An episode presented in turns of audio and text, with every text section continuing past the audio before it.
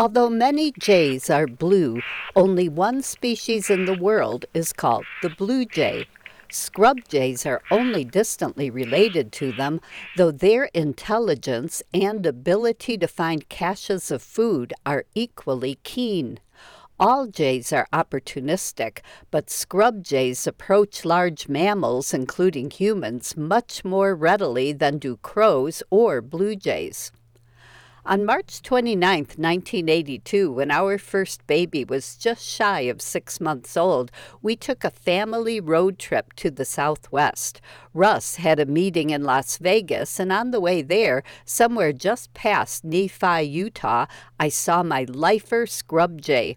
I saw more in Nevada two days later when a wonderful Las Vegas birder named Marion Cressman took me and baby Joey all around the area for a magnificent day's birding. On May 29, 1994, I spent a morning in Griffith Park in Los Angeles. At lunch, I parked myself on a bench, and suddenly a homeless man I'd not noticed, who had been lying down on a nearby bench, sat up. He didn't say a word, but looked so hungrily at my sandwich that of course I broke it in half. He took a big bite just as a scrub jay flew in at his feet, he broke off a chunk to share with the bird. When a second jay flew in, I whistled and gave that one part of my sandwich. Otherwise, I'm sure that poor hungry man would have had an even smaller lunch. Now I'd seen scrub jays in three states and was also reinforced in my belief that people who know hunger and want themselves notice and do more than their share to alleviate someone else's hunger, even a bird's. For many years, taxonomists considered all scrub jays in the United States to belong to the same species.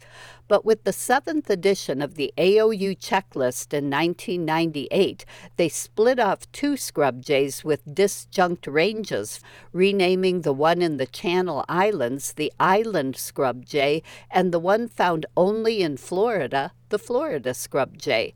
That meant they had to add a modifier to the name of the remaining population, which became the Western scrub jay, at least until 2016, when it was split into into Woodhouse's scrub jay, the one I saw in Utah and Nevada, and the California scrub jay, the one I saw in Griffith Park. The Florida scrub jay is the only scrub jay who breeds cooperatively, the young of previous years helping their parents raise their current brood. The island scrub jay, isolated on Santa Cruz Island, was believed to be a separate species of scrub jay when Henry Henshaw collected four in 1875. But by the fifth edition of the AOU checklist in 1957, ornithologists had lumped it with the other U.S. scrub jays. But as with so many things, if you wait long enough, they go back to what they used to be.